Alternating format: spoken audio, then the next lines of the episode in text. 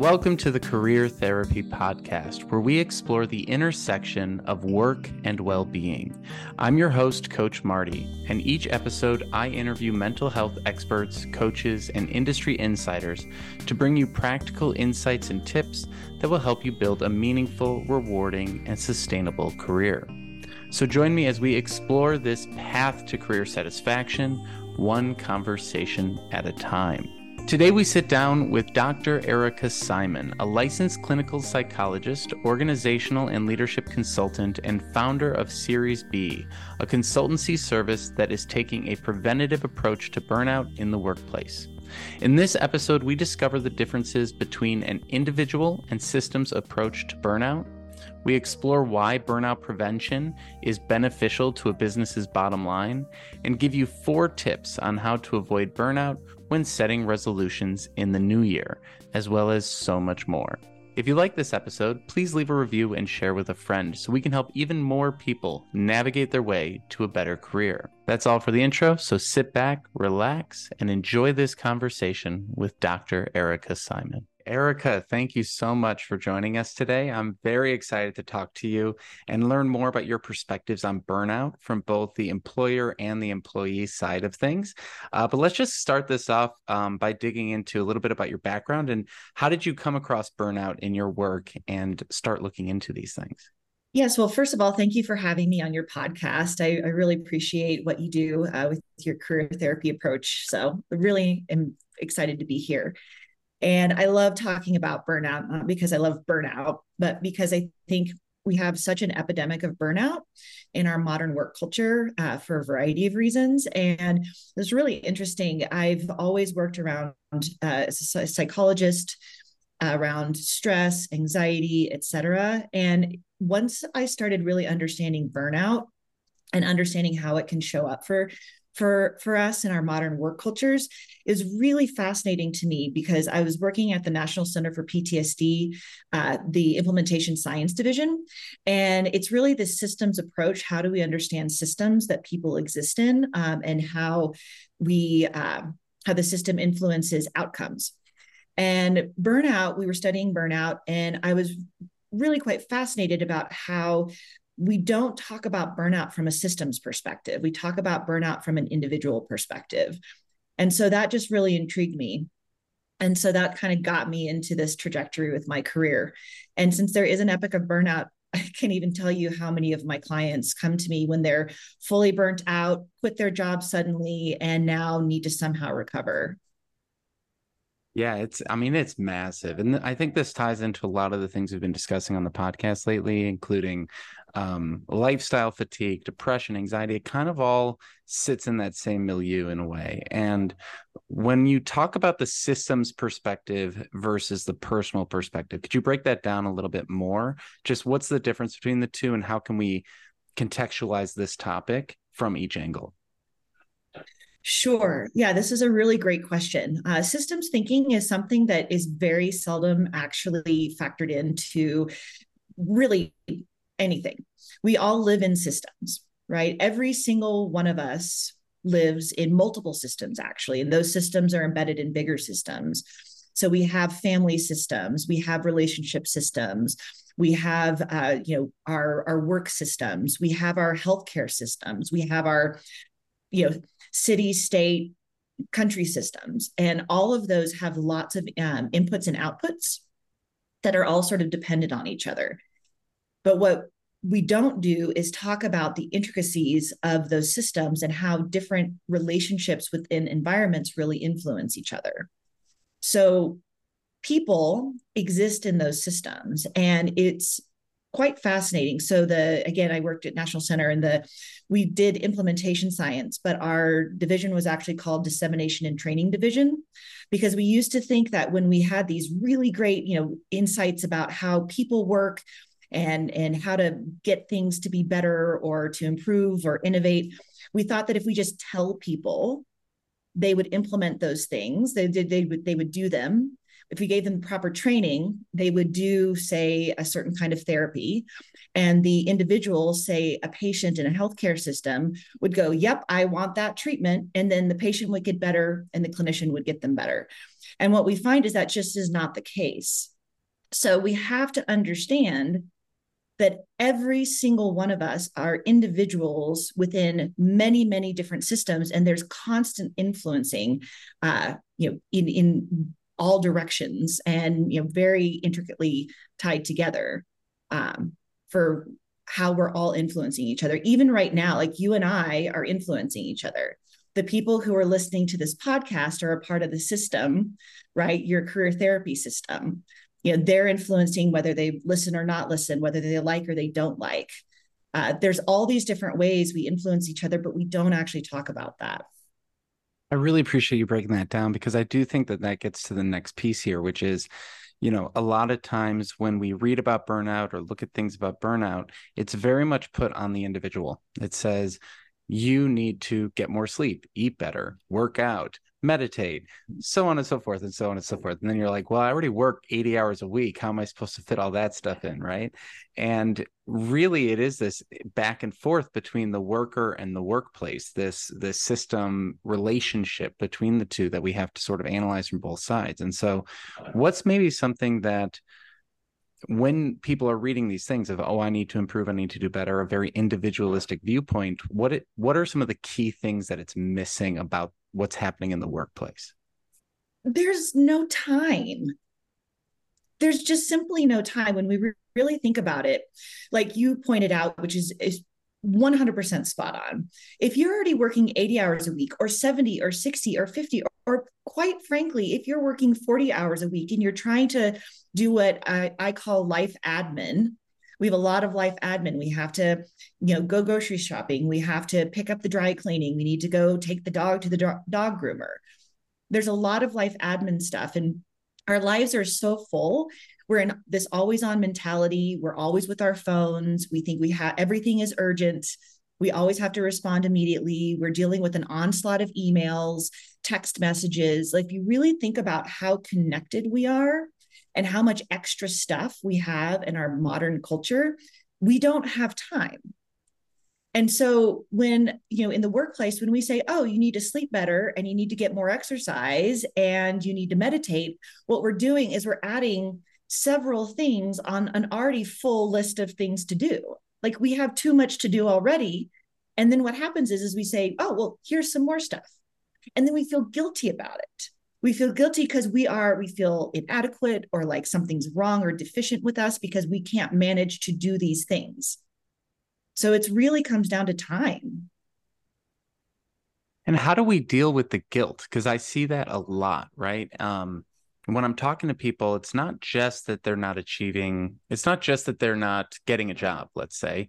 It's that they feel terrible about the process of getting a job and i think that that has a lot to do with this focus on the individual and the guilt that that stems from that. Um, what are some of the guilt things that you've seen in your research and in your practice and how do we deal with those feelings of guilt? Guilt is such a funny emotion.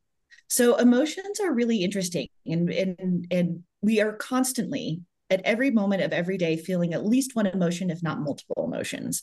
And emotions tell us something about what's happening in our environment. So we don't tend to listen to the wisdom of our emotions. Guilt is a really tricky one, though, because guilt can be either manufactured or it can be realistic guilt. There, guilt is the is a an emotion that indicates to us when we need to repair something or make amends. We need to fix something guilt when it's a realistic a re- response to something we harm somebody by you know um, betraying you know their confidence or something like that we should feel guilty about that. That is a good emotion to feel in that moment and it helps us to know we need to make a repair. The problem in modern work culture and just modern culture in general is we have a whole list of i shoulds. Just thinking just taking a moment everybody who's listening and and you as well martin we can all sit here and probably identify a whole list of I shoulds that we don't even necessarily consciously think about, but we that are so implicit that we're still making decisions based on those I shoulds.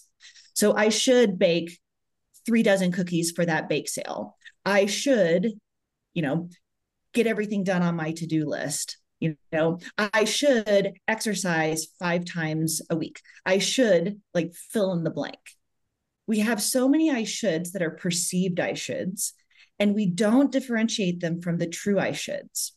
And then what ends up happening is we have this whole slew of things where we have no idea even how to prioritize them. And then it leads to this feeling of immobility. So, fight, flight, or freeze is our survival wiring. It's our evolutionary mechanism that has been evolving for millions and millions and millions of years to help us cope with acute dangers, physical dangers in the environment. The thing is, is that that same survival wiring gets activated with our modern stresses. It's literally no different. What's interesting about this is that it can really lead to this immobility, to this freeze response. And then we get stuck in this vicious cycle. We, and then that can really lead to the guilt as well. Like, what is wrong with me? Why can't I act? Why am I so stuck? And then you complete the cycle. So these are two, I think, um, really strong um, motivators or um, factors when it comes to guilt in our modern in our modern time. How can we sift through our uh, perceived versus true shoulds. Uh, you know, we have a million thoughts going through our head. We maybe even put them into a to do list, which is a nice first step, but then we beat ourselves up over that to do list. So, what are some of the ways that we can um, better understand which ones are maybe imaginary and which ones are are actually true? This is such a great question. And it's actually really one of the most foundational pieces that I work with all of my clients on from the very beginning because everything is so we have we have the scarcity of time bandwidth resources. There's a really great book called scarcity by the way about this. Uh, we, we, get stuck in tunnel vision uh, is is what the the authors talk about. You can't just add more to that plate. We have to sift through and grow space to be able to do the things that are really important and meaningful to us in this life so part of that can be trying to get a, you know, figure out what we're doing with our career, for example.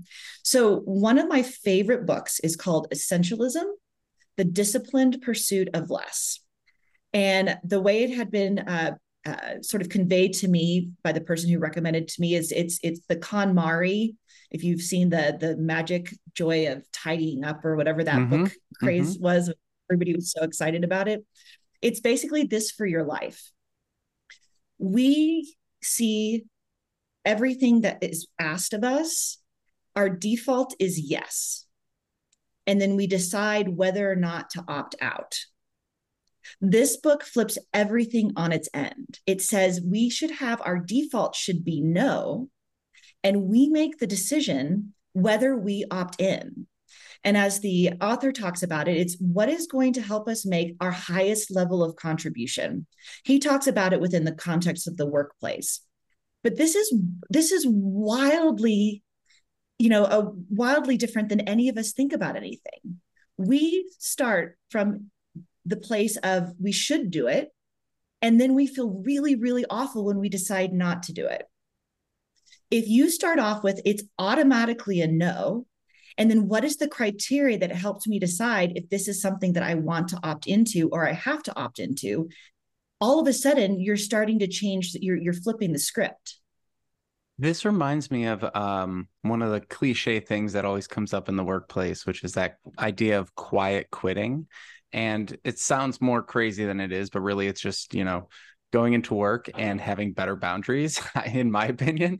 Um, and I think that a lot of what you're talking about here in regards to essentialism and starting from a place of no is especially difficult for people because they we have this sort of duty in our mind this you know thing that's been trained since you know getting our homework done and having to go above and beyond or get straight A's or whatever the thing might be. And also the company's paying us. So doing anything less than more than they ask feels really bad and i think that creates a lot of guilt in people and i i often ask um, clients of mine you know how how much less could you do at work and still be okay and not get in trouble? And the answers are pretty wild. It's like oh i could probably do like 60% of what i'm doing. And why that's important to maybe even ask yourself even if you don't make any changes um, but it's important to ask yourself because a lot of times people get very resentful that other people aren't doing as much as them, but they refuse to do any less. and this weird thing starts to happen where other people get promoted who quote unquote don't do as much as me and builds this resentment throughout a full career and and i'm curious when when you break this all down and you start looking at it from these different perspectives um how do we actually bring a start with no perspective into the workplace because that might scare a lot of people. It might even scare employers to hear that we're encouraging people to to do that. What would you say um, is maybe a, a balanced or healthy way to approach that? I love this question because it really brings in how does all of this play into what matters to employers? We're, we're talking a lot about the individual but then okay there's the system piece as well and like employers they need to have a certain kind of work output and there is a bottom line. You know some companies have double bottom lines or triple bottom lines but every company has a bottom line. So how do we actually make sure that in in design thinking terms that every stakeholder has you know their needs met in this you know, this new kind of system that we're trying to create? And i think it's really interesting. So one of the things that i love about the book essentialism is that he literally lists out some really excellent ways of learning how to say no because we don't know how to say no and his whole point with his book is that when he started to say no to the non essential things, his work effectiveness and productivity and quality of work increased. That's what he found to be so ironic about the situation. I do a lot of work with people trying to get them to understand that with burnout, it's not a matter of if, but when. And the sooner we can get ahead of burnout, meaning that the, the if we can even take a preventative approach, which is what I would like to do, this the, the more we can get ahead of burnout, we actually help ourselves give that highest level of contribution in whatever it is we're doing. I like to think about it this way. We have a finite amount of energy, time, resources, coping, motivation, etc. I really like to think about them like containers. Like literally, I call this the coping container, for example. We have our motivation container, we have our time container. The whole thing of we all have the same 24 hours in a day is simply not true because some people have a lot of help, which gives them more hours out of the day. So, with this, we have to understand that we can take whatever resources we have and we can just kind of give it like spread them out very thin across a bunch of different things, or we can put our energy and resources into the things that matter the most. So when we're burnt out, we're not giving our best. When we're burnt out, we're not going to have that creative thinking. We're not going to have, and maybe we can keep on trying super hard and we're cranking, cranking, cranking. We're in that stress mode and it's keeping us in the maybe if I just try harder. But once you get into burnout, you really literally burn out. And it's not just in your mind, it's in your body.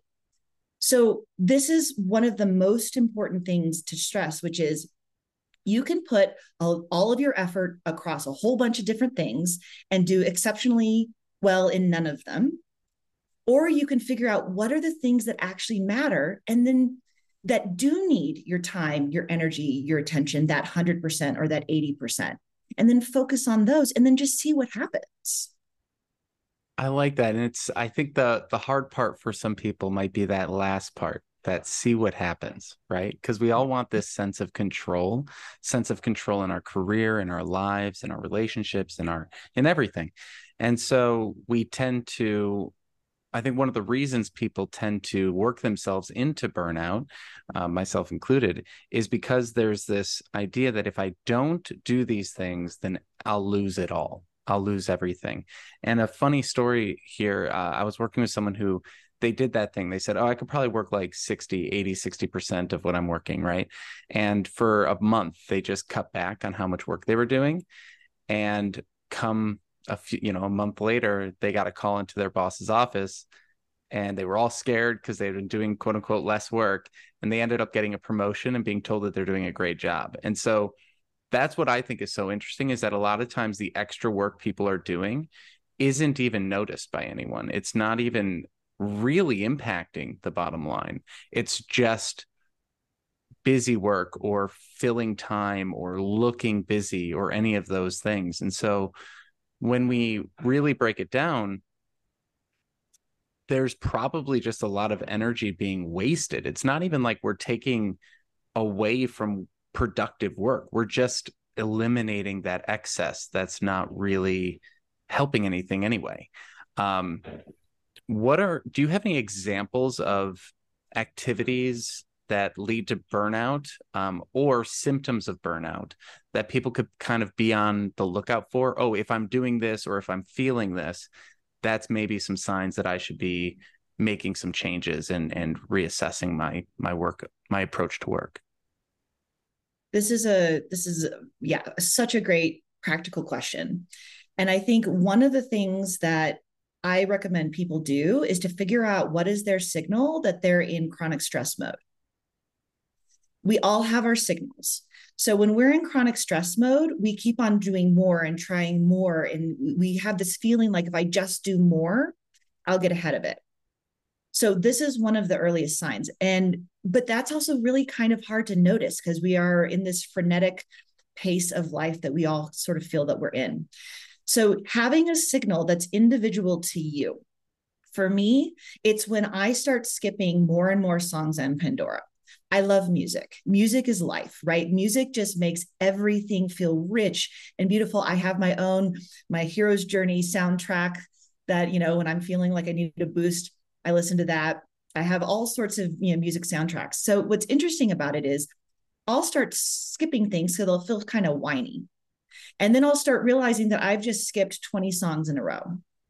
Pandora, if you're listening to this, I apologize. So, but ultimately, that is what my signal is. So, my very first signal that I know I need to do something is when I start skipping multiple songs because they seem whiny to me that is my signal. So, what is your signal? What is that initial thing that makes you realize that you're in this super stress kind of pressure cooker mode? And it's individual to each of us. I, I was just contemplating on what you said there. And, you know, I think for me, it's when I start um, trying to rush through my morning routine. It's, it's, I want to get to the coffee quicker than normal, or I want to skip over journaling, or I want to, you know i'm trying to incorporate more um, fitness into my life and it's when you know i go for many days or even weeks without um, without wanting to do that. Those are i think for me really key indicators especially because every two to three months after i finish my burnout cycle i come back around to it and go all right let's get these things back on the list. And and i think what's so funny about all this stuff is you know burnout sort of begets more burnout. That's that's kind of what i see with people. They they set a goal that's too ambitious, let's say. Um, I hate to say that things are too ambitious, but they probably are. Uh, and then they don't achieve that goal. They burn out in the process of trying to achieve it. Um, they go through their period of like, you know, vegging out or, you know, whatever you need to do to get back to baseline. And then instead of coming back and setting a more realistic goal, we almost set one that's twice as hard uh, and we really push ourselves to to this time i'm really going to do it. I'm going to crash diet or i'm going to whatever the thing might be in life. I'm going to work 80 90 hours instead of the 40 i was doing before. And i see this all the time with clients where you know last week they said they were going to apply to five jobs and they didn't do it and they're like well since i didn't apply to five jobs last week next week i'm doing 20 and i'm like whoa if you couldn't get the five, why do you think you're going to get 20? What has changed? And the answer is nothing. They're actually more tired than they were a week ago. And so, how do you break that cycle? So, we've identified, um, you know, maybe this is a signal or a trigger um, that burnout's on its way. But once we've maybe gone through that burnout cycle, is it okay to take a break? Um, is it okay? Like when we do set a goal that's not as ambitious and we feel bad about ourselves, what is maybe some reframing we can do or self-talk that we could bring into this picture because i think there's also a bit of comparison that screws with people where they go well ah, man i can't be the person that only applies to two jobs a week i want to be the person that's like going nuts on the job boards so how do we deal with those feelings as they come up in in order to set healthy goals that won't lead to burnout? it's a complex question, I know, but let's get into it. I, I, I really hear you on this. And I think it is really important because ultimately, I I say, I put it this way with my clients. I say, you know, a lot of times we try and eat the whole cake in one bite. It's what we try and do. Mm-hmm. And then that that really is, it's amazing to me how much we do this as humans. And yeah, ambition is great. But ambition has to be tempered with realistic appraisals of what we can do and what we can accomplish. So that's one. The second thing is is that we are really really good at when we start seeing a trend we start getting stuck in this this this these negative thought spirals around that thing and then the more we get stuck in those negative thought spirals the harder it is to actually get out of them and the more we get immobilized and that's the thing. A lot of times we are just stuck in the freeze response, in this immobilization. I can't move forward. And then the more we make something too big beyond what we can actually do, it, it really is. It becomes the self fulfilling prophecy. It's super common. And everybody who's listening out there, if you've been in this, and I guarantee we all have, you're not deficient. There's nothing wrong with you. You're not inadequate. This is, again, this is our biological survival wiring that evolved for millions and millions of years being applied to our modern life. And so you're going to get stuck. And so the way to get out of being stuck is to start small. The absolute best thing you can do is just make it completely and totally attainable. The hardest thing to do is start. There's this interesting concept in design thinking uh, human centered design uh, came out of stanford and it's all around innovation. It's this concept of bias towards action. Just start. The longer we don't do something that causes us anxiety or stress the more our brains are learning that we should avoid them. Again biological wiring. And it makes sense. If there's a saber-toothed tiger in front of us then we want to avoid it if at all possible we don't want to try and fight it we want to avoid it avoidance is so strong. And if you think about it this way, if anxiety or stress is a car, avoidance is the fuel. And the more we avoid something, it begets avoidance. And it's a learning paradigm, biological learning paradigm. So I highly advise start. There's Atomic Habits is a great book. Um, uh, Tiny Habits is a great book. And it's about how we just need to start showing up. Make the whatever it is you're trying to do so radically attainable that you can't fail. Focus on the first two minutes. Only do the first two minutes. James Clear of Atomic Habit says something to the effect of habits aren't made by mastering the habit, habits are made by showing up. So show up.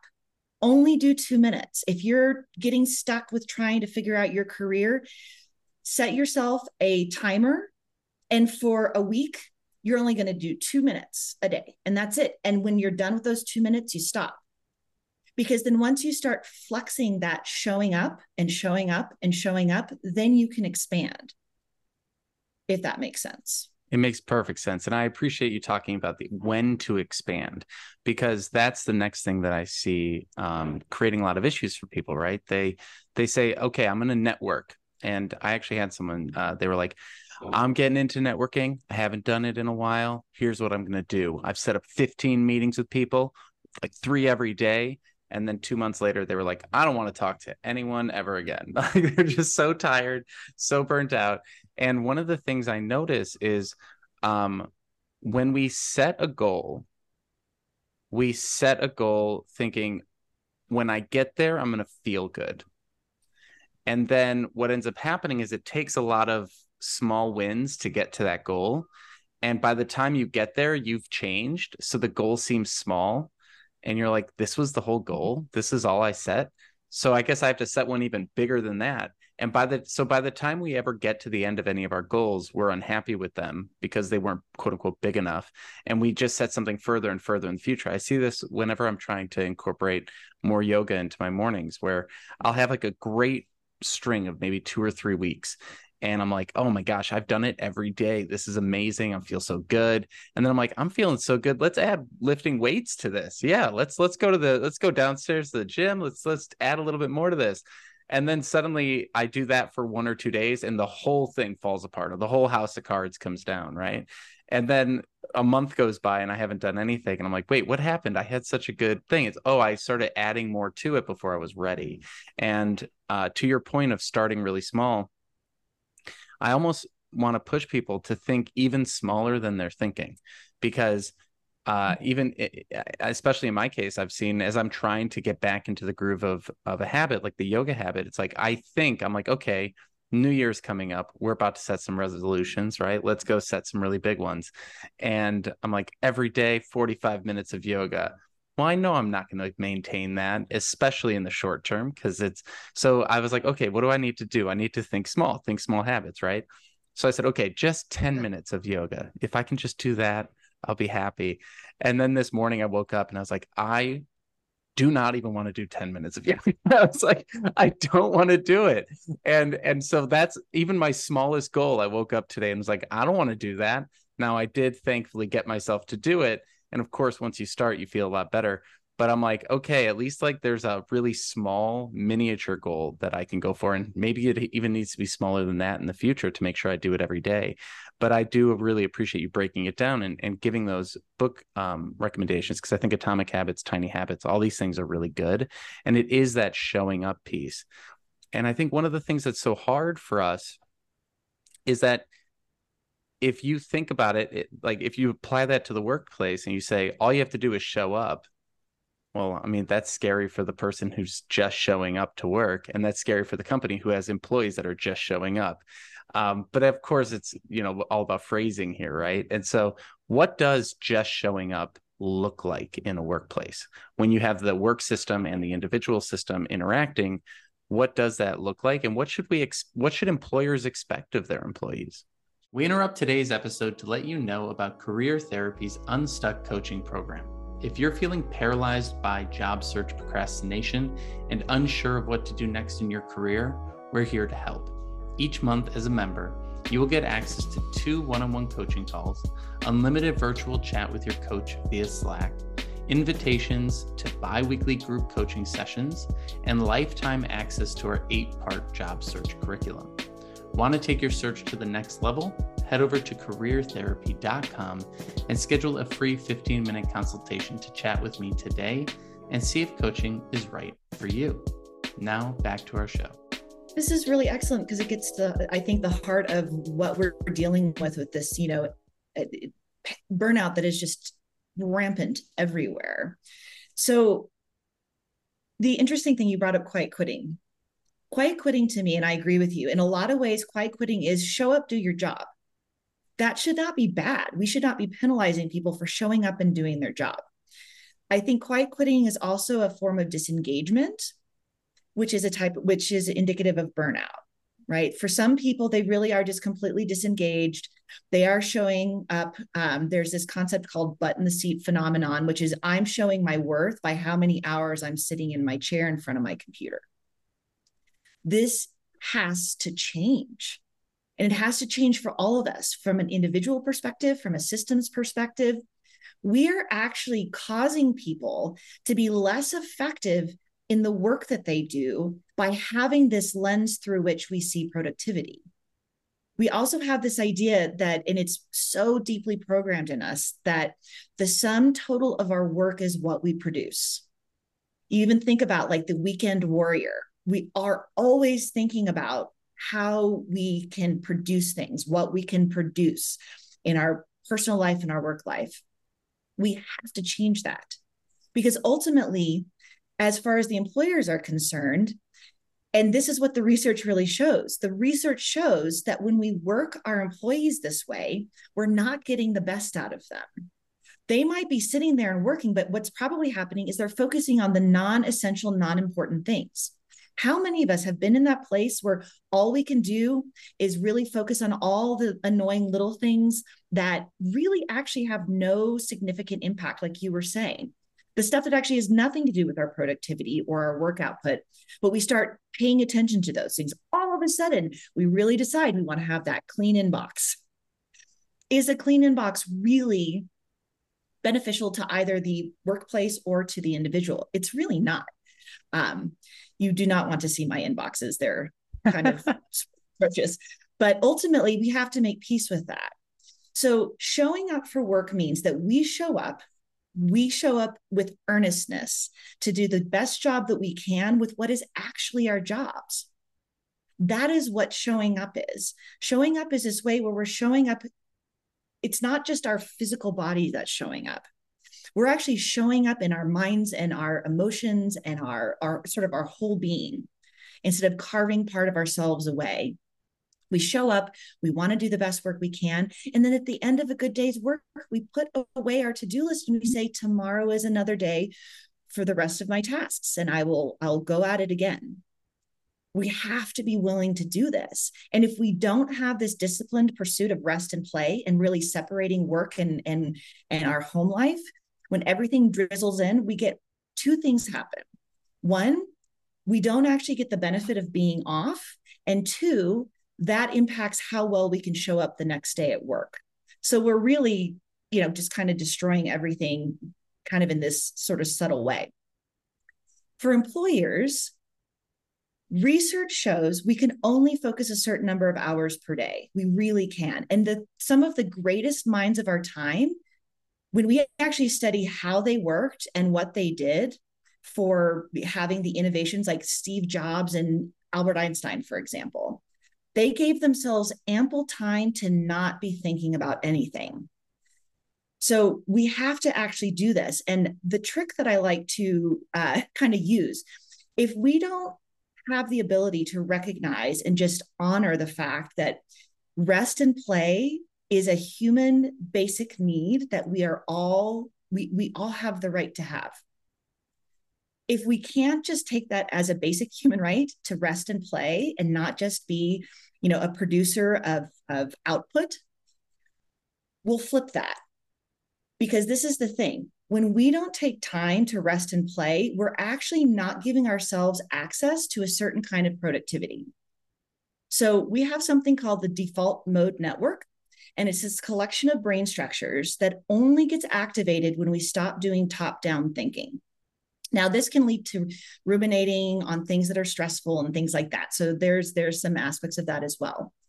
But this is the birthplace of creativity of insight and innovation. How many of us when we stop thinking about a problem we get up to go to the bathroom or cook dinner or do something else we all of a sudden have this stroke of insight. We've all had that that is the default mode network at play what happens is, is when we're trying to problem solve or do a task, it's essentially like we're going from point A to point B on the same road. So we're always going to say say the same sights. We're always going to have the same, pretty much same experience uh, from point A to point B, right? The sights are going to be the same. When we stop thinking about it, our brain takes whatever we're trying to think about and it combines it with all of our previous experiences, our you know knowledge everything that's kind of rattling around in the back of our heads that we're not consciously thinking about it co- creatively combines whatever it is we're working on with all of that. It accesses a whole host of of of insights that we will never get if we continue to just try to brute force think about that thing. So from an employer standpoint and an individual standpoint you want to have access to this knowledge base. You want to have access to these insights. Everybody will be better if we give ourselves time to do nothing of importance. Everything you're saying here, I have a million questions to follow up on. Um, when it comes to being there without being there, uh, one of the things that I've heard about recently, and this was something I experienced a little bit in my corporate work in the past, but um, when you're on, now that so many people are working from home and the pandemic has sh- changed sort of how work looks in a lot of ways. Um, I mean, here we are, you know, doing this from our own spaces, right? And like, uh, what I what I keep hearing from people is this: um, when they're at work, they have to have their chat exact uh, on and active. So there's like a green dot or a red dot or a or a gray dot depending on how active or inactive they are and that creates i think what you were talking about here that sort of being there without being there um, that's showing up but not really being present uh, because you know if you'll get penalized if you step away from your desk or if that if that little button changes or something like that. And i see this almost going we we hope that companies are starting to understand that by giving people more autonomy letting them work how they want to work when they want to work where they want to work they actually get better work but then we see things like the metaverse scanning your desk into a computer so that you have to sit there with a headset on, you know, completely tied in, unable to even like see anything else in your room. And I'm just like, oh my gosh, the dystopian future starts to come at you, you know? it's so terrifying because you're like, like I even know that um, in my coaching work, uh, I'm way better at listening to people, engaging in the conversation, and being present in a call if I'm walking around the room pacing. But because yeah. of Zoom, I have to sit here and look a certain way and be framed properly. And I'm like, after the sixth or seventh call, I'm like itching just to move around, right? And that takes away yeah. from your ability to to do your job well. And and I so I appreciate you kind of talking about that being there without being there. Like being present at your job doesn't mean sitting at your desk. It means having the right energy mentality you know set up so that you can do the the best work possible and then bringing it back to that point you made about play and work and that sort of disciplined pursuit of both i'm really curious to dig into what kinds of play are best for recharging best for preventing burnout because there's definitely certain types of play that exacerbate work um, burnout. Uh, I could think of the person that comes home and you know drinks a bottle of wine to cope, right? That might be something that makes tomorrow a little bit harder, and then tomorrow a little bit harder. So, what are some types of play that you've seen are are helpful in re-energizing yourself and getting yourself back to a good place? play is absolutely one of my most favorite topics. And if we could actually change our conversation around play, burnout would transform itself. I, I truly believe. And my thing is, I, I, talk about a disciplined pursuit of both rest and play. As much as we have a work ethic, we need to have a rest and play ethic. So, this is important because play is, I loved when I learned that uh, bear cubs when they're play fighting and they're rolling around and if one of them is about to win they'll kind of pull back so that they can continue to play and i had my brain just oh my gosh when i heard somebody put it this way we're the only animal in the animal kingdom who purposefully basically restricts our sleeping and our play our rest and our play every other animal in the animal kingdom every other one has regular rest, sleep, and play as just a part of how they show up. We're the only animal that that restricts ourselves in these in these ways. And it has a profound influence on how well we can just show up in our in our lives. So um, I think play is really interesting. So play is something that when you do it, you feel a sense of joy. There's something about it where you just you feel this lightness, joy. It feels exhilarating. It it feels recharging. If you do something for play, again, I am highly uh, just in every single single thing. I can't speak for a second. Um, in every single thing that I do um, in this work, it's don't take my word for it. Try it out, see what happens.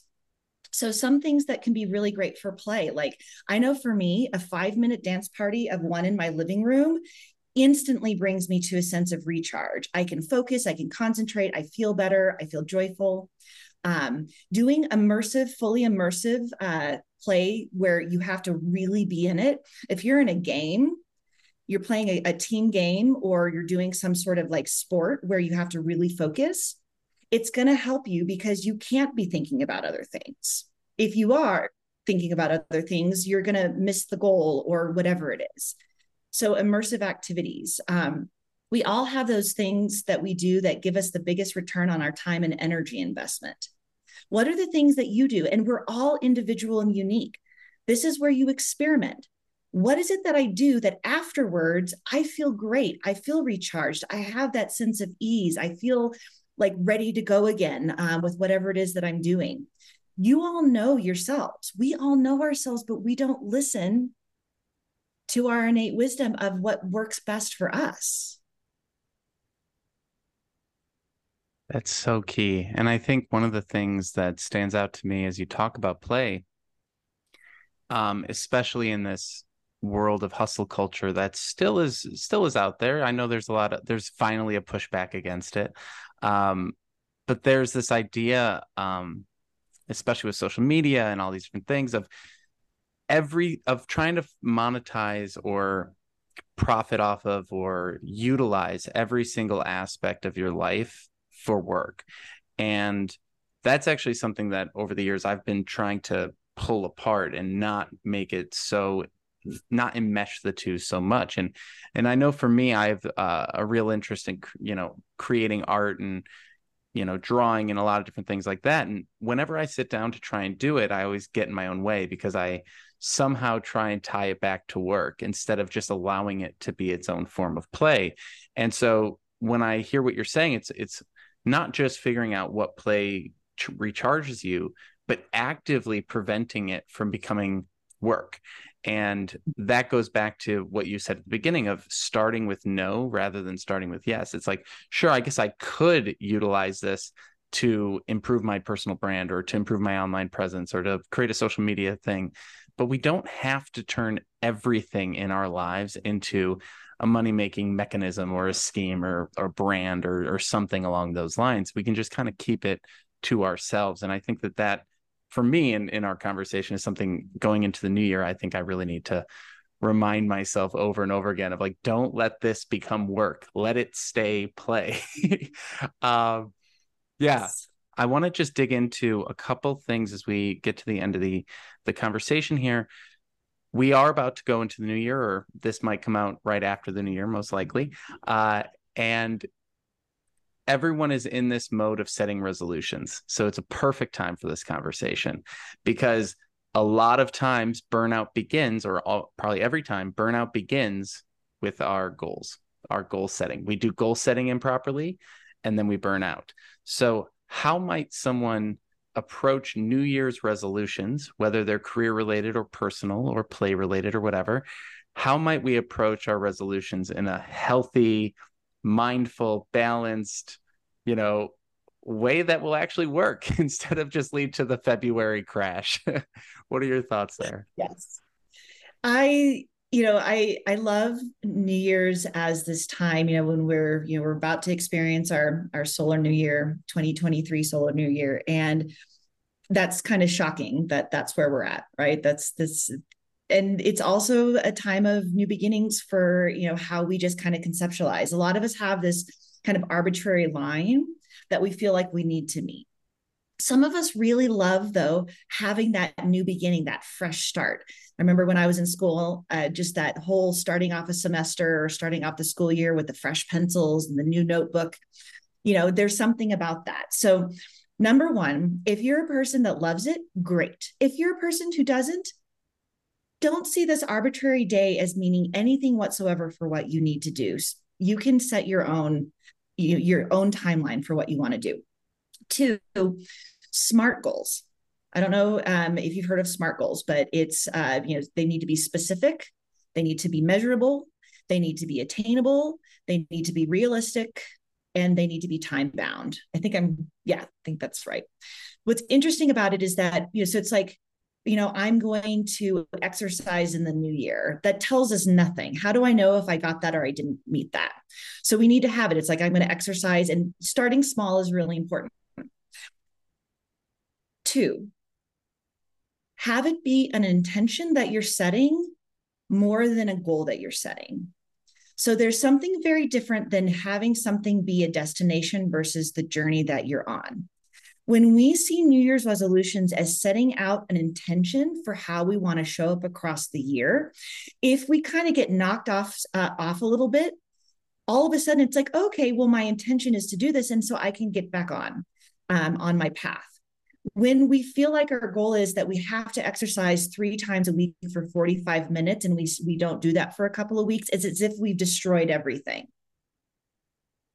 The goal needs to be the intention that we're setting up and then what are those those very real things that we will see if we are basically living in line with that intention. So and then it's practice. New year's resolutions are all about practice. It's about saying okay this is the thing that I want to do by and I like to do new, new, Year's resolutions where I'm really thinking about the end of the year. By the end of 2023, what will I be doing differently? Not what will I be doing differently starting at January 1st of 2023? See, there, there's a huge difference there because if I'm saying I'm going to do this thing January 1st, and that's going to be the thing I do, there are about 10 bazillion ways that I can fail with that. Instead, what do I want to look, what do I want it to look like when it's December 31st of 2023? What will that look like if I attain my goal? And then what you're doing is you're just continuing to show up for yourself and show up for yourself the very best you can. And part of that is self compassion. It's saying we all fail, we all make mistakes, we all stumble, we're all just fumbling forward in this life that we're living, doing our very best to be human, and we're all perfectly imperfect. So, how do I offer myself kindness, compassion, and gentleness when maybe I've, you know, kind of fall off the horse for a little bit on my goal? And then with that self compassion, I do it again. I just get back on. The most compassionate people towards themselves are the people who also hold themselves the most accountable and meet their goals the best. So you cannot forget this piece. So I don't know. No, I love it. It's it's it's pushing us away from the punitive uh, motivations and towards more um, intrinsic motivations. And I think that that's really important to think about, especially when it comes to perfection, because we see that in the job search everywhere people wanting to make the perfect resume make the perfect cover letter do perfect in interviews and perfection is actually not ideal it, it, makes you look like a robot the company wants to know that you're a real person who's going to show up and and do you know when you have a foible you're going to be able to handle it and you're going to be accepting of other people's issues. And you know in a workplace we everyone's everyone's messy and we have to be able to deal with that stuff. And so i really appreciate you breaking that down and looking at what the end of the year is going to look like rather than hyper focusing so much on tomorrow. Because like you said you know without that long-term view we're not going to be able to set small goals right? We're going to set the big goal and then burn out rather than work our way up to it. And and i like that reframing of a resolution is something that you work towards throughout the year. Eventually you'll get to the resolution which makes sense because it's a resolution right? But uh yes. but yeah we have to work our way to the resolution of the year. Uh and so um you know if if it is a tiny goal of just getting in front of you know the getting yourself into the gym or getting yourself to the computer to job search or whatever the thing might be um, setting those little goals along the way. I really appreciate that. And so one last thing as we um, as we wrap things up here what are some ways that people can start listening to themselves better? You said we know ourselves but we don't always listen to ourselves. What what maybe gets in the way and what can we do to be more present with ourselves as we move towards these many different things that we want in our lives and our careers? Sure. Yeah this is this is the kind of question that gets to these nuances of our humanness that i love. So we have this internal wisdom we have intuition but what we tend to do is we discount our intuition and we listen to fear and sometimes fear is right like fear from a survival mechanism you know perspective makes perfect sense. There are certain things fear does have adaptive benefit, but it gets applied to so many things. We're so fearful of the unknown. We're so fearful of uncertainty and ambiguity. We are so fearful of making mistakes or being a failure. One of my favorite stories is the uh, the woman who founded Spanx. Growing up at the dinner table, every night her dad would ask her, "How did you fail today?" and I think she had a brother too. I'm not sure how many siblings, but that's what they would ask. The, the dad would ask the kids, How did you fail today? And it's so normalized this idea that we fail all the time. We make mistakes all the time.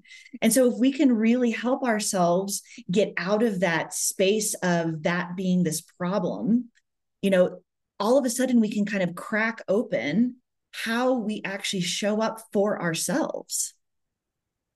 How have you failed today? What mistakes have you have you have you done?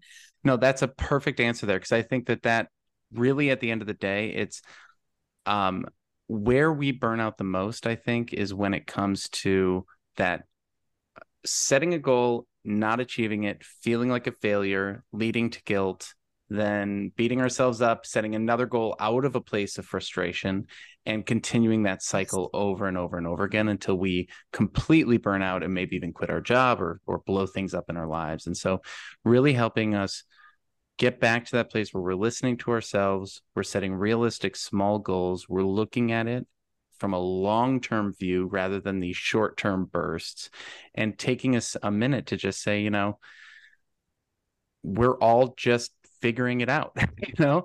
Um, and i think that that compassion is going to be so big as we all head into the new year and take a look at maybe the resolutions we already sent set because we're we're moving a couple weeks in already here and saying did i mm-hmm. even set good resolutions? Maybe i need to adjust those and being allowed to adjust those things as we go i think is really key.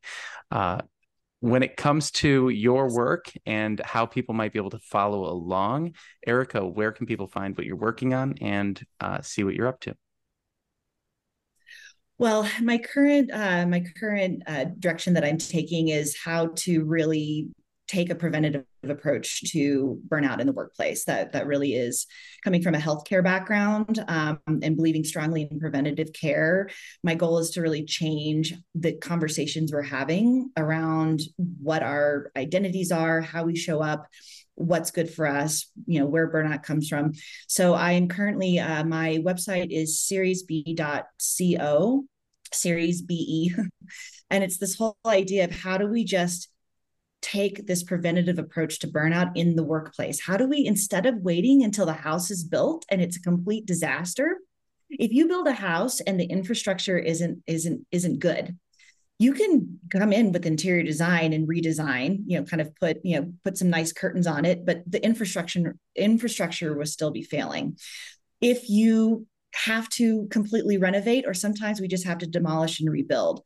So, what my goal is with Series B is to how do we actually address these problems in the first place? How do we see help employers see that everything is better for their bottom line if they can't quite see the individual, you know, how important it is to just, you know, honor our humanity?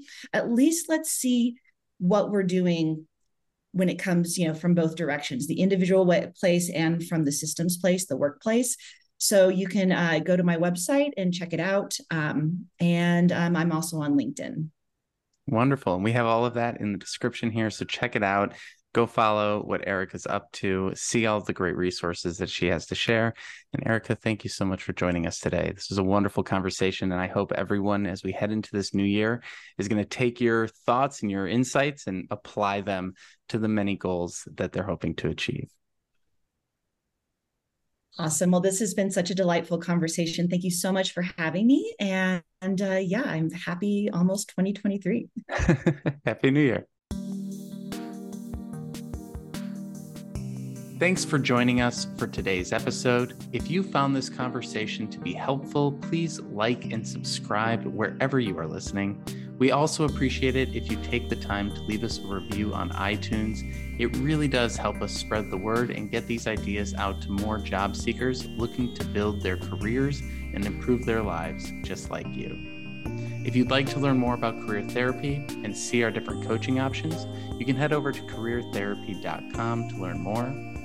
Thank you again for stopping by. We wish you all the best in the future of your career. Have a good one.